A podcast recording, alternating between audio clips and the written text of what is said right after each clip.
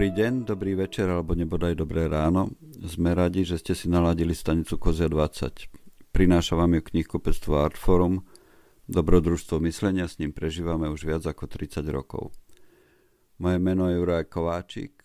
V štúdiu dnes so mnou sedí Dušan Šuster a som rád, že ako nášho dnešného hostia môžem privítať Jakuba Medveckého. Jakub, ja som zvyčajne na začiatku pridával k ľuďom rôzne tituly funkcie, spisovateľ, poetka, knihkupec a potom som si povedal, som si spomenul, ako som to nemal rád, keď sa to stávalo mne na besedách a je to trochu, ako by som toho človeka zatvoril do nejakej klietky, takže a možno by bolo lepšie, keby sa tí ľudia zatvárali do klietky sami. Takže moja prvá otázka je, že kto si?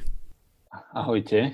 Uh, kto som? No, ešte stále som študent. Študujem scenaristiku, dramaturgiu na doktorandskom štúdiu na Vysokej škole muzických umení na filmovej fakulte. Ale už som zároveň aj jedno štúdium magisterské ukončil a už mám za sebou aj nejaký film, nejakú prácu, tak asi už som aj scenárista, alebo snažím sa byť scenáristom. Teraz všetci prežívame také iné časy. Tá korona zmenila veľa vecí a zmenila nejakým spôsobom život každému z nás. Ako to dopadlo na teba? Tak sme, sme väčšinu času, ja mm, žijem s mojou priateľkou a máme malé dieťa, ktoré bude mať takmer rok. A sme spolu. Sme spolu zatvorení v byte a chodívame na vychádzky. To znamená, že trávime oveľa viac času spolu ako predtým, kedy som chodil na rôzne stretnutia do školy, školu riešime cez Skype, to znamená, že som oveľa viac doma a čo sa týka práce, tak mm, tým, že som scenarista, tak nie až tak, nie až tak veľmi. V podstate ja som mohol pokračovať v začatom alebo aj e, rozrábať niečo nové. E, škola sa presunula na Skype v podstate my konzultovať scenáre dokážeme, takže ten režim sa úplne neporušil a po nejakej psychickej stránke po istom čase, po takých dvoch, troch týždňoch som chvíľu bol taký, že som podľa mňa pocitoval reálne, že som zatvorený. A tak potom som si musel nastaviť trochu režim, že musím si zabehať alebo akože musím urobiť nejakú fyzickú aktivitu, aby som, aby som to prestriedal. No. Ale ináč nejak zásadne mi to neprekáža, som povedal. Podľa mňa si to pomenoval celkom výstižne, že viem akoby túto, tento tvoj opis aplikovať aj sám na seba, presne to, čo hovoríš o tom, že vlastne píšeme, takže to robíme aj tak väčšinou doma. Tá škola sa presunula niekam, čiže ani to až tak nepocítime. No a ja sa teda priznám, ja sa z toho dnešného rozhovoru, ja mám z neho taký dosť komfortný pocit, lebo veď my sa už, my sa poznáme práve z tej školy, ja som sa nemusel nejako extra pripravovať a takto, no a, a skúsme sa teda zamerať na tú školu, tak ty, ty si podotkol už v úvode, že si stále vlastne študent, len na rozdiel odo mňa, zatiaľ čo ja dokončujem stále to magisterské, tak ty už si na tom doktorandskom. No a to je taká, taká naša, nazvime to tradičná téma s Jurajom, že my sa vždy pýtame, ako sa ten človek dostane k písaniu. Tak ty nám skús povedať nielen, že prečo si začal s tým magisterským štúdiom scenaristiky, ale že čo ťa teda motivovalo ešte zostať na tom doktorandskom? Prečo som začal písať? Ja som ten typ, ktorý nepochádza z prostredia kde by boli rodičia nejaký intelektuálne založení, nebodaj umeleckého prostredia. Ja pochádzam z Oravy a my sme zjednodušene povedané agrárna rodina.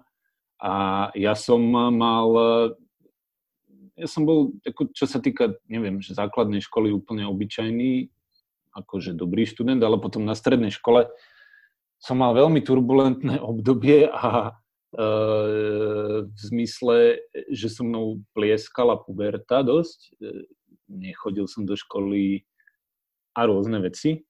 To znamená, že ja som v tom období tej strednej školy bol, ako by mne to bolo jedno, že čo budem robiť. Ja som nemal plán v zmysle, teraz zo mňa bude lekár, alebo zo mňa bude hm. e, astrofyzik, alebo niečo. To znamená, že ja som si aj vysokú školu vyberal podľa toho a môj prvý výber vysokej školy nebol Vysoká škola muzických umení. Ja som mal kamarátov v Nitre ktorí tam bývali na byte a ja keď som si pozeral vysoké školy, tak som si pozeral, že vzhľadom k môjmu priemeru, že e, kde teda berú bez príjimačok, tak som skončil na polnohospodárskej univerzite. A až na tej polnohospodárskej univerzite v Nitre bol filmový klub, tak som ho začal navštevovať a moja mama, ona stále tak do mňa húdla, že však veď ty si dobre písal na strednej, ty si bla bla bla, toto, hento, tamto. Tak som to skúsil, lebo keď som chodil som do toho filmového klubu a mňa tie filmy bavili a bavilo ma na to sa pozerať, bavilo ma o tom rozmýšľať. To znamená, že ja som sa dostal na tú k tej scenaristike a k tomu písaniu vlastne obklukov. A keď som na tú školu aj prišiel, tak akoby na rozdiel od mojich uh, spolužiakov ja som nebol nejak zásadne vypísaný alebo literárne, literárne vypísaný, ale na druhej strane si myslím, že som mal nejaké skúsenosti možno, ktoré ze iní nemali a to mi pomohlo. A vlastne tá škola pre mňa bola, to bol taký zrýchlený rýchlo kurz a ja som si to vážil, že som tam.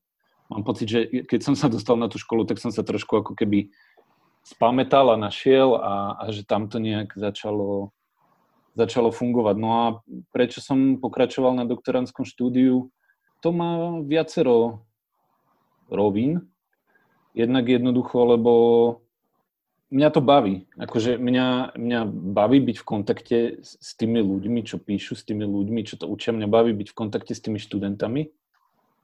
A druhá vec je, že ja som sa snažím ísť ako keby takým smerom, že nechcem môcť robiť tie rýchlokvasné seriály a takéto veci, tým pádom človek e, trochu riskuje. No. A uh-huh.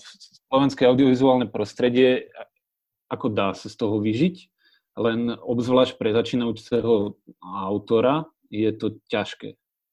Pretože vy aj ak máte niečo za sebou, respektíve aj ten prvý film, čo sme spravili, no tak jednoducho ten honorár sa odvíja od toho, že kto ste, že to je debutový film a, a tak ďalej a tak ďalej.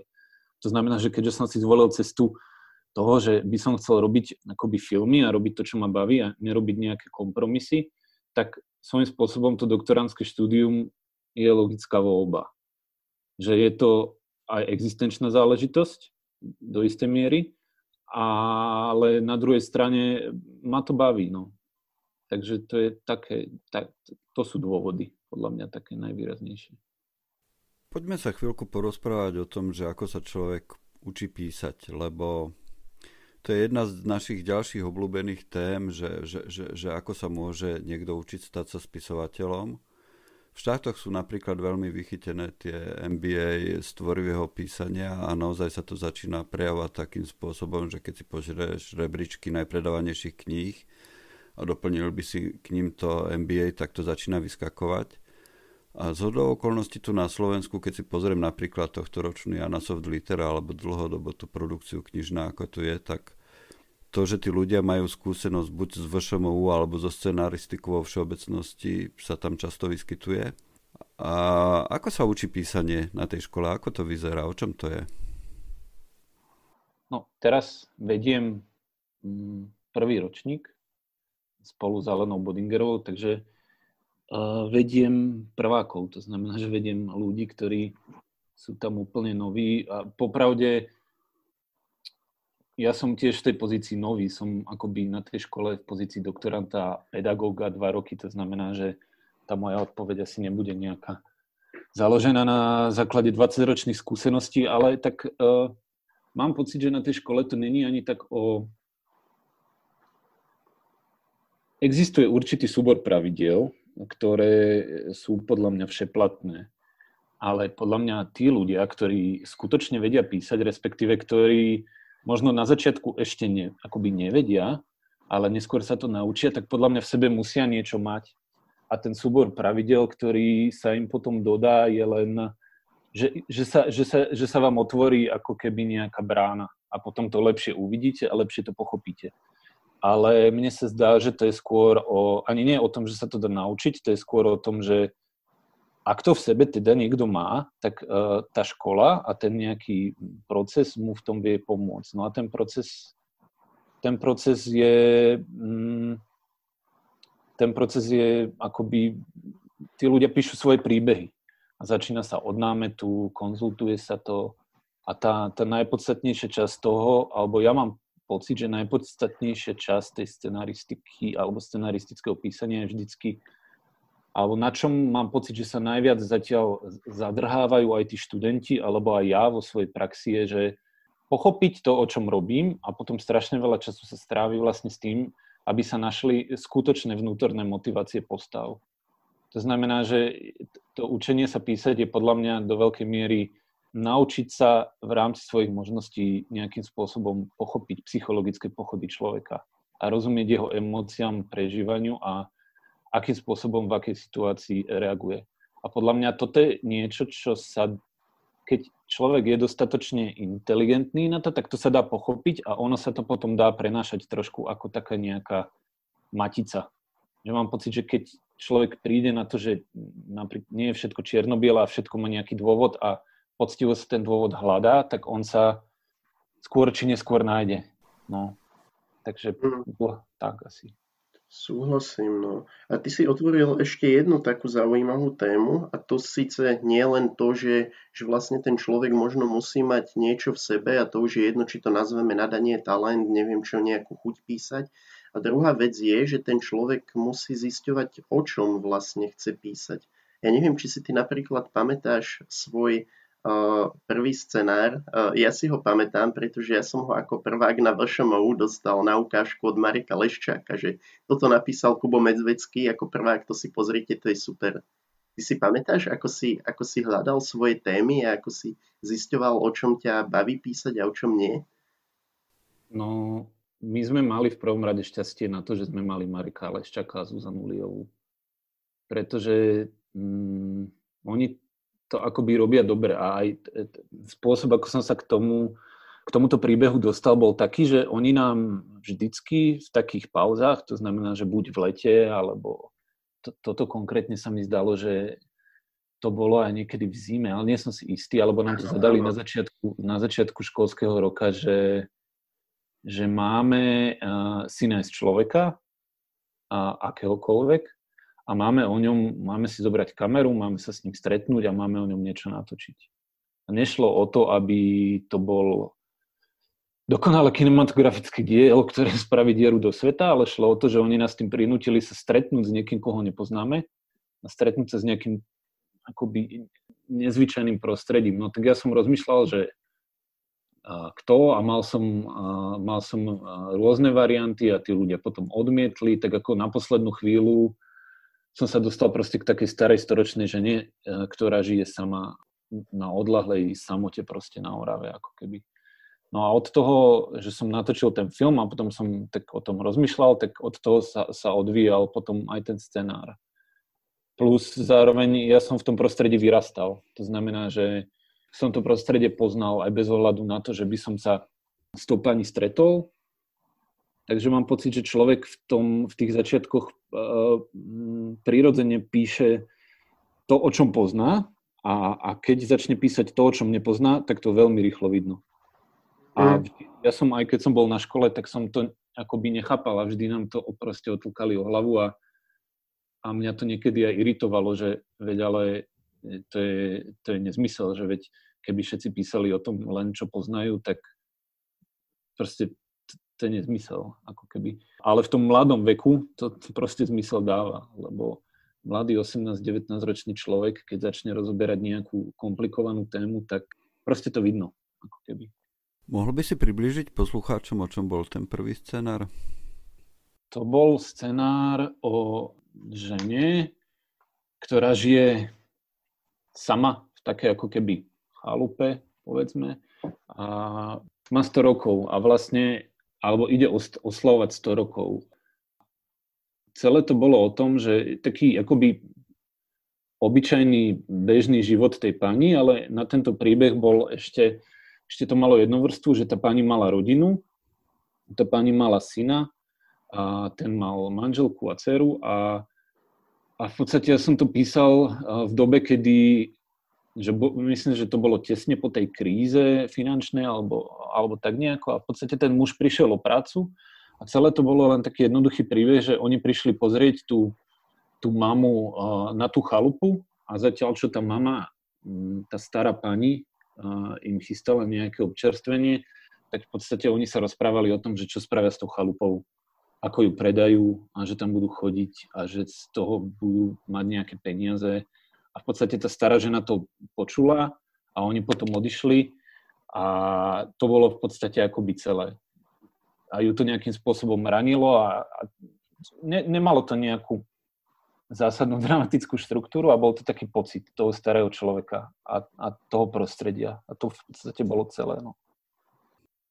No a použil si už také spojenie, čo, čo zase môžem aj ja použiť sám na seba, že ty si z takej viac menej agrárnej rodiny, čiže tým pádom aj z takého prostredia a že preto, preto ťa to aj nejako ťahalo asi k takýmto témam, hej, že, že z vidieka a podobne. A ja mám, ja mám presne toto isté a ono to podľa mňa naozaj dáva logiku, že kým je ten človek mladý, tak asi mu robí lepšie, keď píše o tých veciach, čo pozná, že bolo by to trošku od veci, kebyže ja chcem teraz písať nejaký politický thriller, lebo čo ja proste rozumiem takému prostrediu, hej, že mne sa zdá, že až teraz sa tak nejako postupne dostávam do toho štádia, kedy som viac schopný reflektovať veci, v ktorých som sa nenarodil a nevyrastal a že, že až teraz sa to pozvolna mení a dokážem písať niečo, čo, čo nepoznám, ale viem si naštudovať. Ty vieš povedať, kedy u teba nastal takýto zlom, že si si uvedomil, že áno, že možno už som schopný písať niečo ďalej a ísť proste za nejaké svoje hranice toho, v čom som vyrastol. Mm, áno. O, ale ako nebolo to, že by to bol jeden bod, že teraz som si uvedomil, že som toho schopný, ale možno až teraz spätne. A, no, ja, keď, keď sa natočil tento film o tejto starej, starej pani, tak to, to, natočil, to sa aj natočilo ten scenár, to natočil Pavol Čižmár, uh, on to natočil ako bakalársky film, to prihlásilo sa to na Ačko, tam to aj niečo vyhralo. Ako, nebolo to úplne zlé, ne, nebolo to, že neurobilo to dieru do sveta, ale ako dalo sa na to pozerať. A ten film uh, videl Theo Kuhn a on bol v, v tom čase doktorant na škole a on hľadal niekoho, kto by mu pomohol písať jeho celovečerný debut. No a ten celovečerný debut uh, o, bol o Danielovi Tupom a o, o vlastne prípade Daniela Tupého, jeho nevyšetrenej vraždy. No a uh, my sme sa s tým stretli a povedali sme si, že my sme sa nepoznali. Poznali sme sa len tak, že proste kývneš na človeka na ulici, lebo vieš, že chodí na tú istú školu. Mm.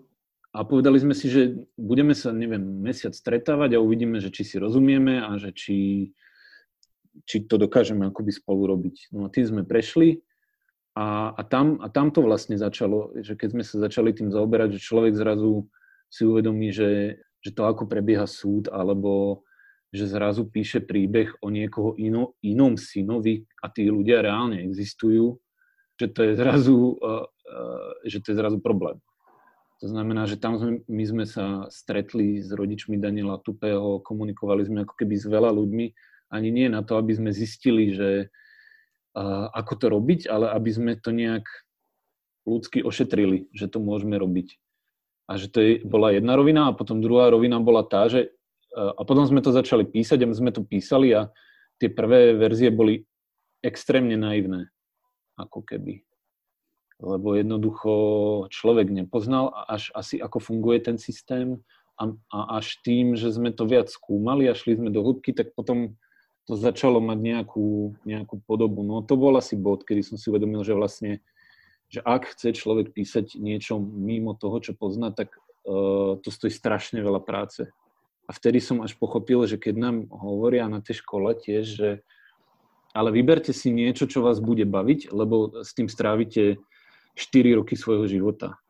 Tak vlastne pochopil som to po x rokoch eh, toho písania toho scenára, že vlastne je to tak ja, ja teda, ak môžem, tak ja doplním pre poslucháčov, že Ačko to je vlastne festival študentských filmov, ktorý sa každoročne koná na VŠMU a, a Theodor Kuhn to je vlastne režisér, ktorým, spol s ktorým si debutoval vlastne celovečerným filmom, ktorý sa volal Ostrým nožom. A, a možno teda ostaňme pri tom filme a skús nám porozprávať, aké boli ohlasy od divákov a celkovo, čo sa dialo, keď ste otvorili takúto, no nazvime to dokonca, že možno aj trochu kontroverznú alebo citlivú tému. Závisí od, závisí od akých divákov. Ten film, ten film je akoby uh, štandardne prerozprávaný, štandardne natočený konvenčný príbeh. To znamená z podstaty veci, že akoby, keď my sme s tým filmom cestovali po Slovensku, cestovali sme s ním po kinách a, a tak ďalej. To znamená, uh, akoby odozvy od obyčajných ľudí boli pozitívne. Uh-huh. A potom, samozrejme, tak ako vo všetkom, prichádzajú na radu aj kritici. A teda tie kritiky boli uh, rôznorodé. Boli také, ktoré povedali, že je to dobré a, a tak ďalej a tak ďalej. Potom boli také, ktoré povedali, že to je strašné. To znamená, že asi tak. A aj pre mňa to bol tak, akoby, pre mňa to bol taký bod, kedy som si mm, povedal, že, že to je vlastne jedno. A, a že na čom záleží je, že ja viem, že, sme to robili akoby poctivo a naplno. A teraz, že, že sa tým akoby úplne neoplatí zaoberať. Samozrejme, že človeka to poteší, alebo sa ho to dotkne, ale, ale čo no, spravili sme film a už čo si kto o ňom myslí, to už není akoby na našom, na našom nejakom hodnotení. A, a zároveň je to podľa mňa úplne legitimné, že si niekto myslí to a niekto si myslí ono. Takže tie, tie, tie, to prijatie toho filmu bolo hm, rozporúplné, ale myslím si, že mohlo byť horšie a mohlo byť aj lepšie. To znamená, že je to tak akoby, tak priemerne sa to prijalo, by som povedal. Mm. A z toho, z toho stretnutia akože s bežnými divákmi. Ja, ja som totiž naražal aj na to trošku, lebo ja som vedel, že vy ste robili takéto turné. Je niečo, nejaká situácia alebo možno nejaký výrok, rozhovor s nejakým bežným človekom, ktorý ti utkvel z tohto? Alebo že niečo pre teba znamenal podstatné?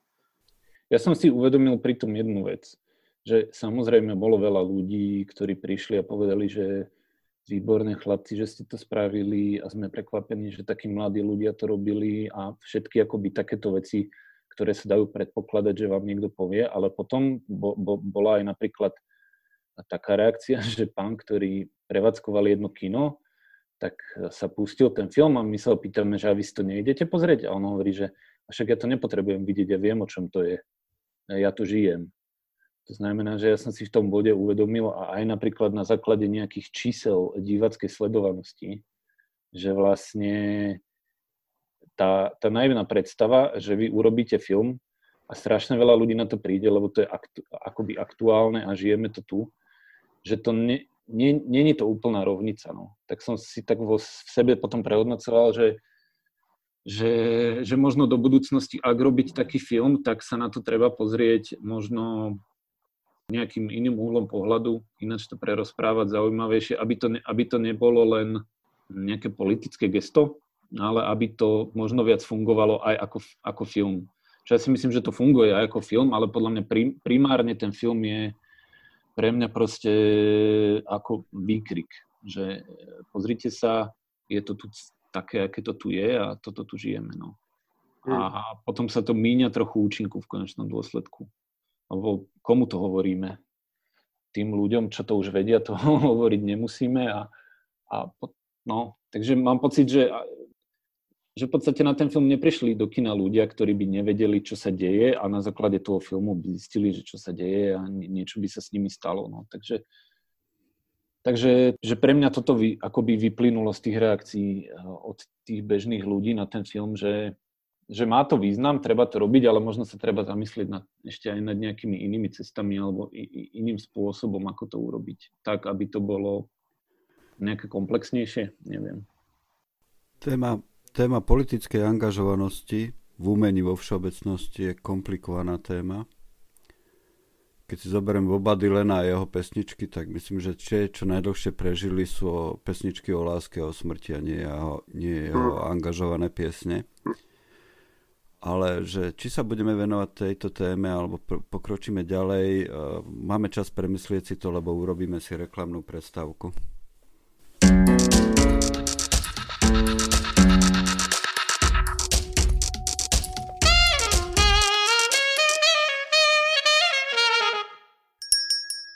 Noc literatúry 2020 bude vyzerať inak, ako ju poznáte. Celkom iste ju však nezmeškáte a navyše ju stihnete vidieť celú. Budete ju mať na dotyk na sociálnych sieťach.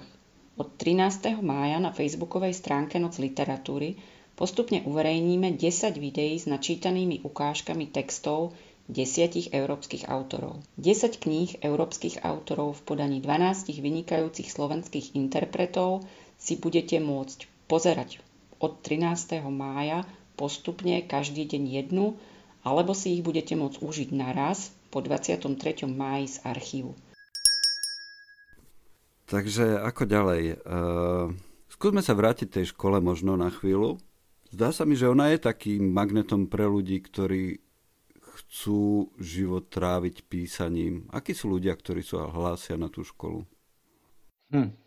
Mm, rôznorodý jednoduchá odpoveď, ale tak asi určite v, hm, v porovnaní s nejakým prieme, alebo v porovnaní s nejakým štandardom, ak to tak môžem povedať, tak vnímam, že sú tí ľudia asi, nie že asi, sú citlivejší k okoliu a k svetu okolo nich a sú schopní, schopní nejakým spôsobom ho citlivejšie reflektovať a vnímať, a, ale nejaká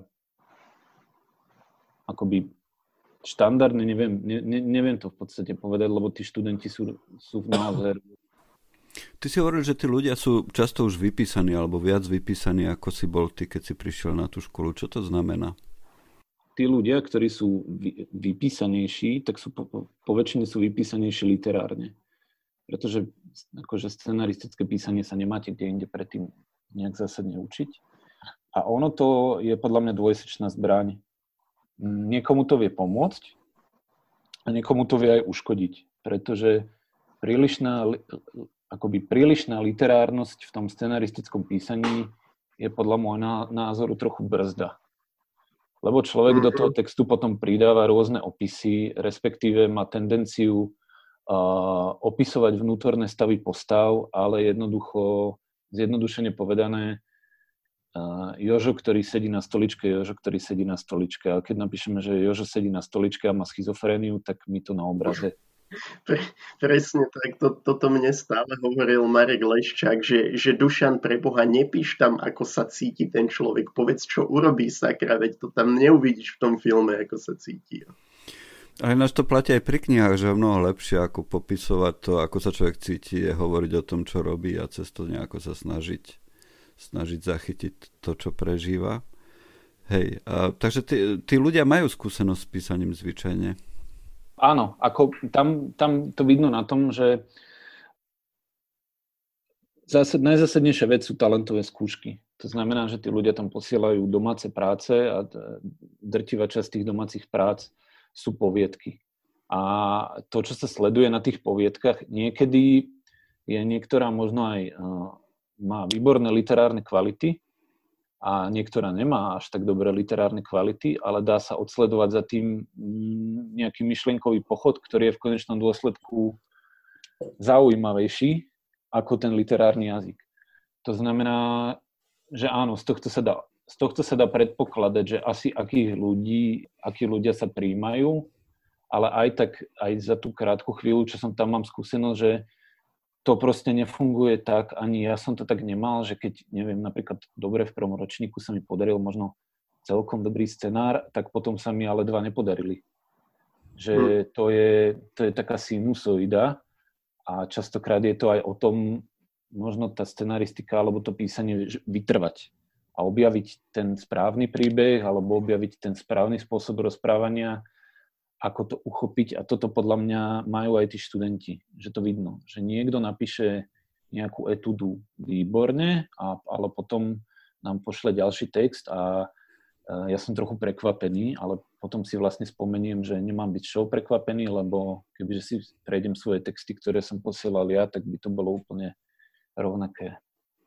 Inak ja mám dojem, keď už hovoríme teda o tých, aj o tých príjmacích skúškach a o tomto všetkom, že ono ten záujem o tú VŠMU a najmä teda o tú scenaristiku v posledných rokoch trochu opadol, lebo ja mám v hlave takú štatistiku, že, že ja keď som sa hlásil, tak nás bolo, ja neviem, 50, potom rok na to sa hlásilo 30 ľudí a teda, že ide to proste po schodíkoch dole. Je niečo, čo by si ty vedel odkázať alebo odporučiť ľuďom, ktorí píšu a prípadne zvažujú, že skúsia to so scenaristikou? Alebo dať im nejakú radu, alebo povedať im, že existuje tu takáto možnosť a takto sa ich chopiť? Nemám nejakú všeobecnú radu, ale mm, existuje Vysoká škola muzických umení, robí filmová televízna fakulta, robí, myslím, že každé leto letnú školu filmového jazyka a na tej letnej škole filmového jazyka si môže vlastne prípadný uchádzač o štúdium alebo v podstate ktokoľvek sa tam prihlásiť a absolvuje si proces výroby filmu. A to je možno taký základ, že kde, kde sa dá ísť a tam okrem tohto človek uvidí aj tú školu, uvidí tých ľudí, nejakým spôsobom nasaje tú atmosféru. A potom ešte naša katedra vždycky pred príjimačkami, a myslím, že to už robia všetky katedry, robí také workshopy, kde sa môžu prihlásiť e, záujemcovia, oni tam prídu a píšeme s nimi nejaké poviedky, oni potom tie poviedky si prehrávajú medzi sebou a aby vlastne videli, že čo funguje, čo nefunguje, myslím, že sa rozoberá nejaký film. To znamená, že ak to niekto zvažuje, tak by bolo možno vhodné e, to vyskúšať, aby si to ten človek nejak ohmatal, že či to chce, alebo či to nechce a, a tak. Možno tohto roku bude cez Zoom robená, alebo sa tá nejako dištančne tá, tá, tá letná škola. Takto cez video hovor, ako sedíme, ako sedíme teraz my spolu. Ty si použil takú zaujímavú vetu, že písanie scenárov a písanie prózy sú dva rôzne športy. Uh, uvažoval si o tom, že by si písal knihy? A, áno, aj som to skúšal a mám pocit, že som mm, poznačený písaním scenárov. To znamená, že mám pocit, že som prílišne poznačený tým, uh, čo postava robí. To znamená, uh, a dokonca som to skúšal aj s nejakým scenárom, ktorý som napísal, ale nič sa s ním nespravilo, tak som si povedal, že ale však veď mne sa to páči, napíšem z toho knihu. Tak som si na to sadol a začal som to akoby prepisovať do knižnej podoby a veľmi rýchlo som zistil, že to je uh, iné. Jednoducho iné. No. A ty ako autor si, že keď vytváraš príbeh, si zahradník alebo architekt? Že na začiatku je nejaká situácia a potom sa to nejako organicky rozvíja, alebo musíš si všetko dopredu naplánovať na takých tých malých štvorčekových papieroch si rozpíšeš od začiatku do konca, čo sa udeje a potom to už iba rozpracuješ? Nemám jednoznačnú odpoveď, ale skôr e, asi záhradník. Mm-hmm. Lebo mám pocit, že, me, že ja sa snažím vždy dostať do bodu, kedy a, to Vlado Nosal, to je taký môj bývalý a, spolužiak z Vysokej školy muzických umení, on tam študoval zvuk, teraz má kapelu Queer Jane a ja som čítal s ním niekde rozhovor a on tam napísal, že e, chvíľu mi trvá, kým pesničku pochopím.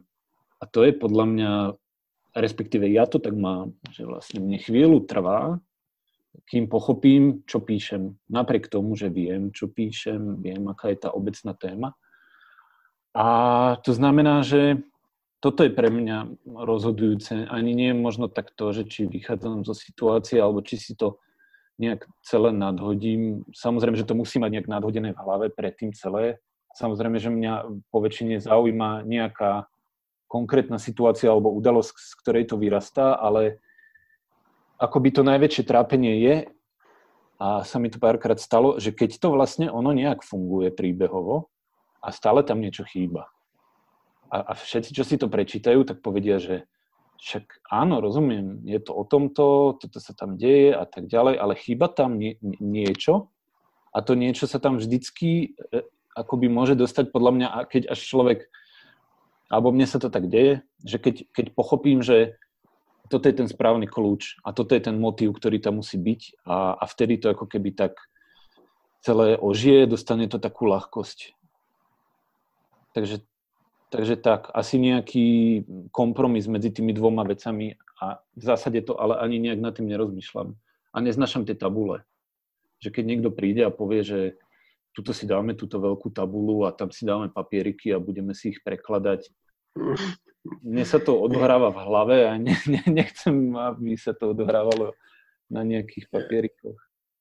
A ja sa ťa spýtam ešte takú vec, totiž mne, mne raz Peťo Balko povedal, že jeho baví písať si scénosledy. A to je, aby som teda ešte objasnil poslucháčovi, tak ono ten scenár často vzniká tak, že je tu, ako si už aj ty hovoril, že je tu nejaký námet, čo je proste na pár strán, niekedy len na jednu, na dve, zhrnutie nejakej základnej myšlienky, situácie, príbehu a potom sa robí scénosled, že sa budujú presne také tie papieriky, že, že takáto situácia, po ktorej sa stane toto, toto, toto a keď je takýto scénosled, takýto sled obrázkov, tak sa to rozpíše do scenára, kde už sa píšu aj dialógy a všetko ostatné. No a mne raz Peťo Balko povedal, že jeho baví robiť tieto scénosledy, na čo som mu ja odpovedal, ty kokos Peťo, ja to tak neznášam a ja som tak vďačný Dušekovi, že on mi dovolil písať rovno scenára, nerobiť papieriky.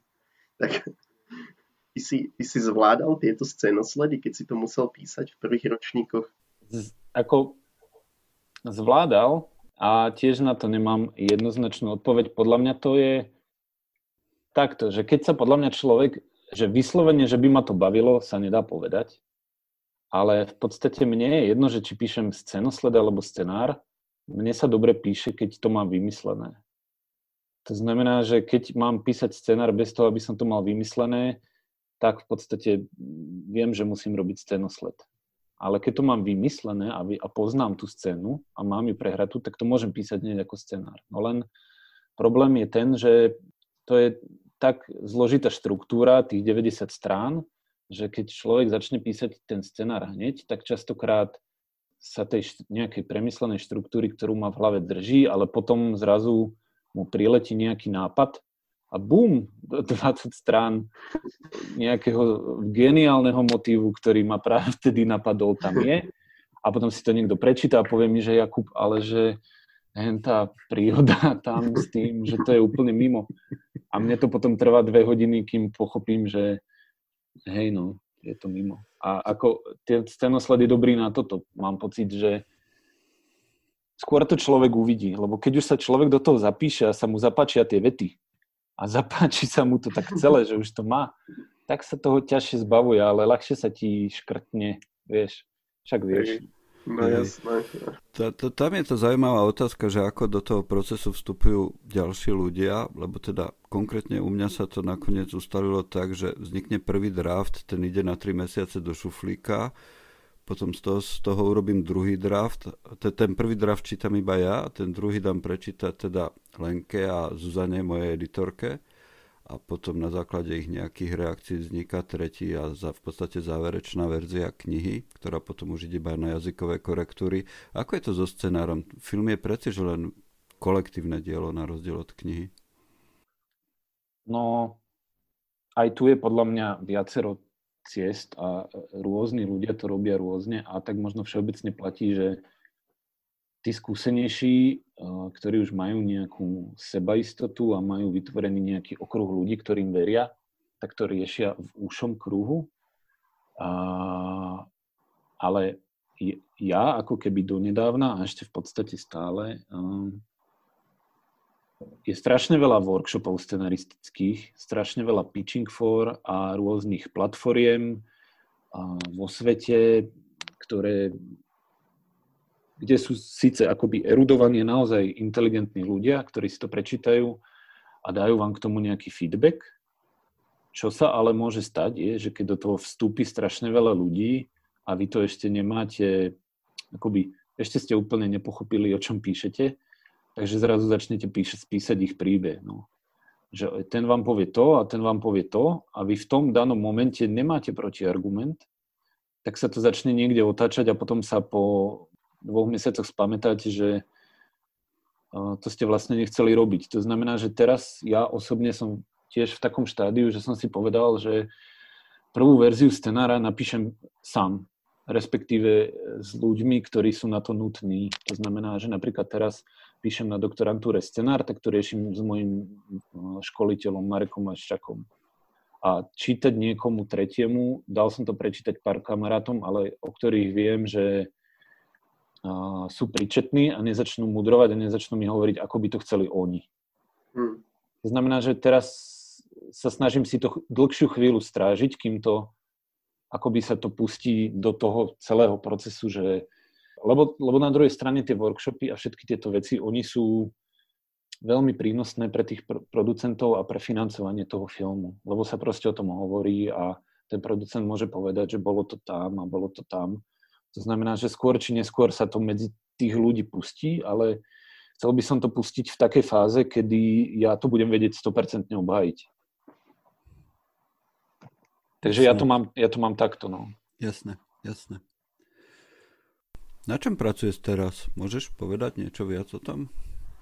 Mm-hmm. Uh, tak mám akoby nejaký, jeden scenár máme napísaný. To, je, to som písal s, s režisérom Mišom Blaškom a to je príbeh, ktorý sa stal v skutočnosti.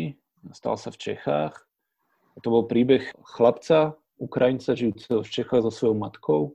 A ten, ten chlapec si vymyslel, že ho zbili, že ho zbili Rómovia.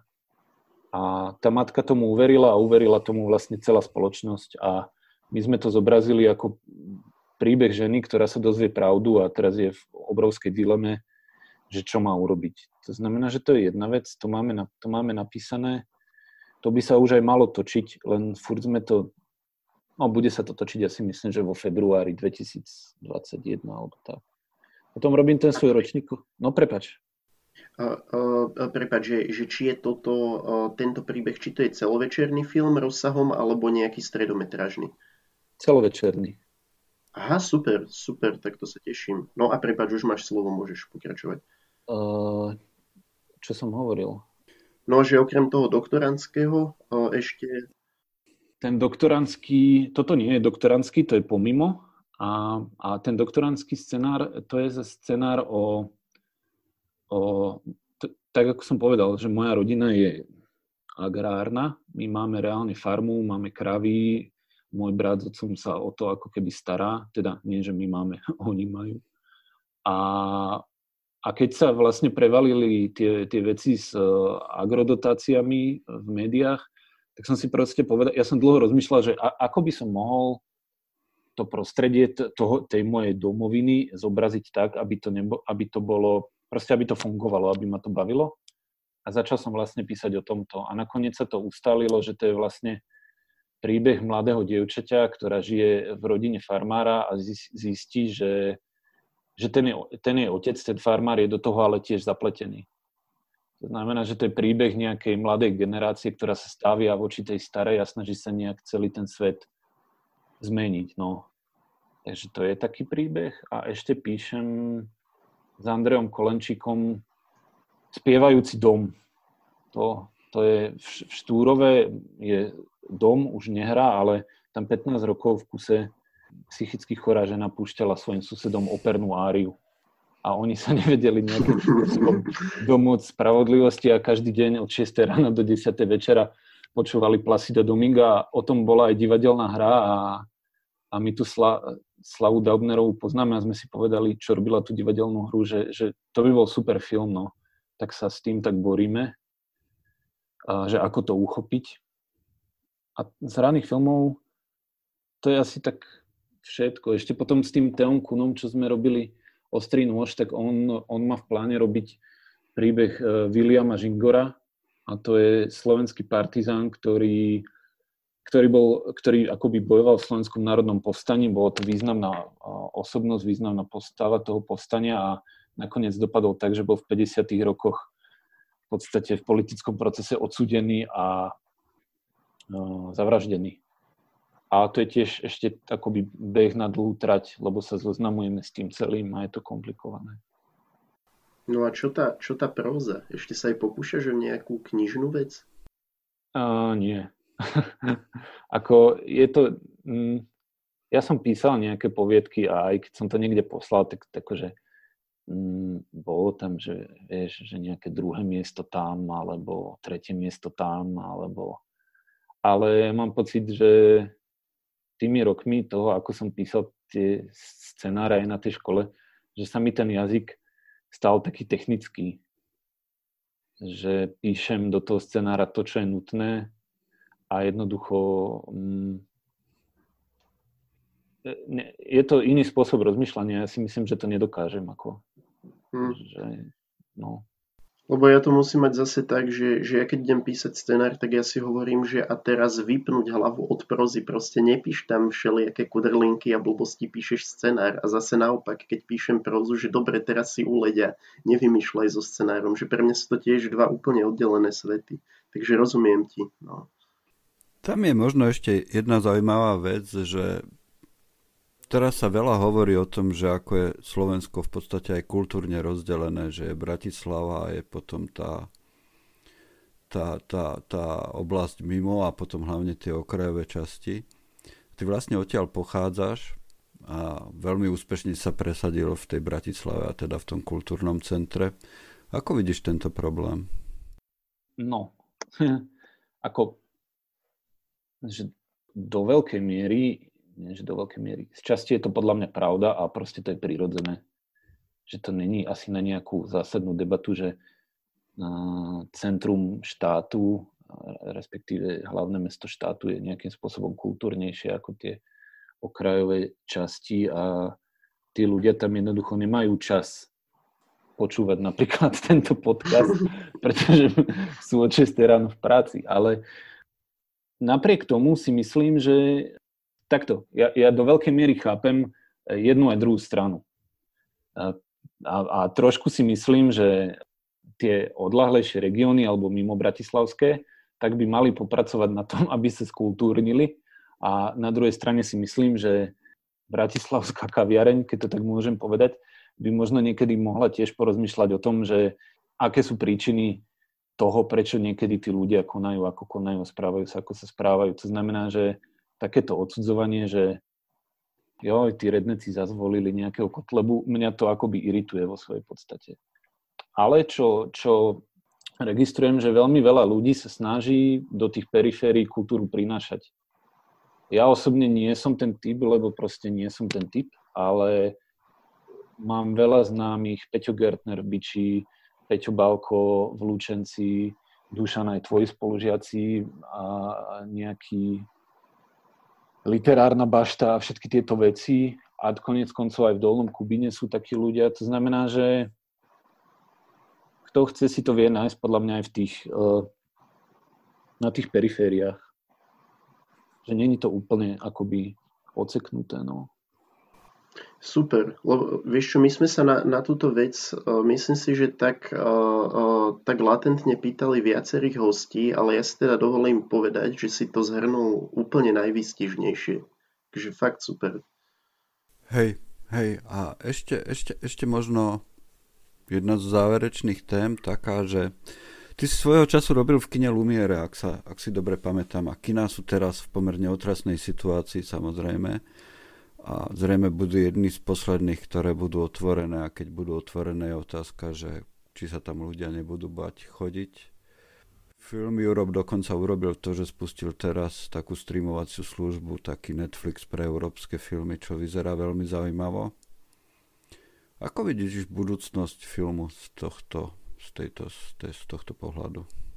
Neohroze, ne, neohrozenie, pretože mám pocit, že akoby e, boli horšie veci e, e, v našej ľudskej histórii ako x-mesačná korona kríza. Bo, ako Boh vie, mm. kde sa to ešte dostane, to nikto nevie, ale boli svetové vojny, teraz všetci hovoria o španielskej chrípke, bombardovali sa mesta a proste stále v centre Bratislavy je kino Lumier, niekoľko sálové artové kino.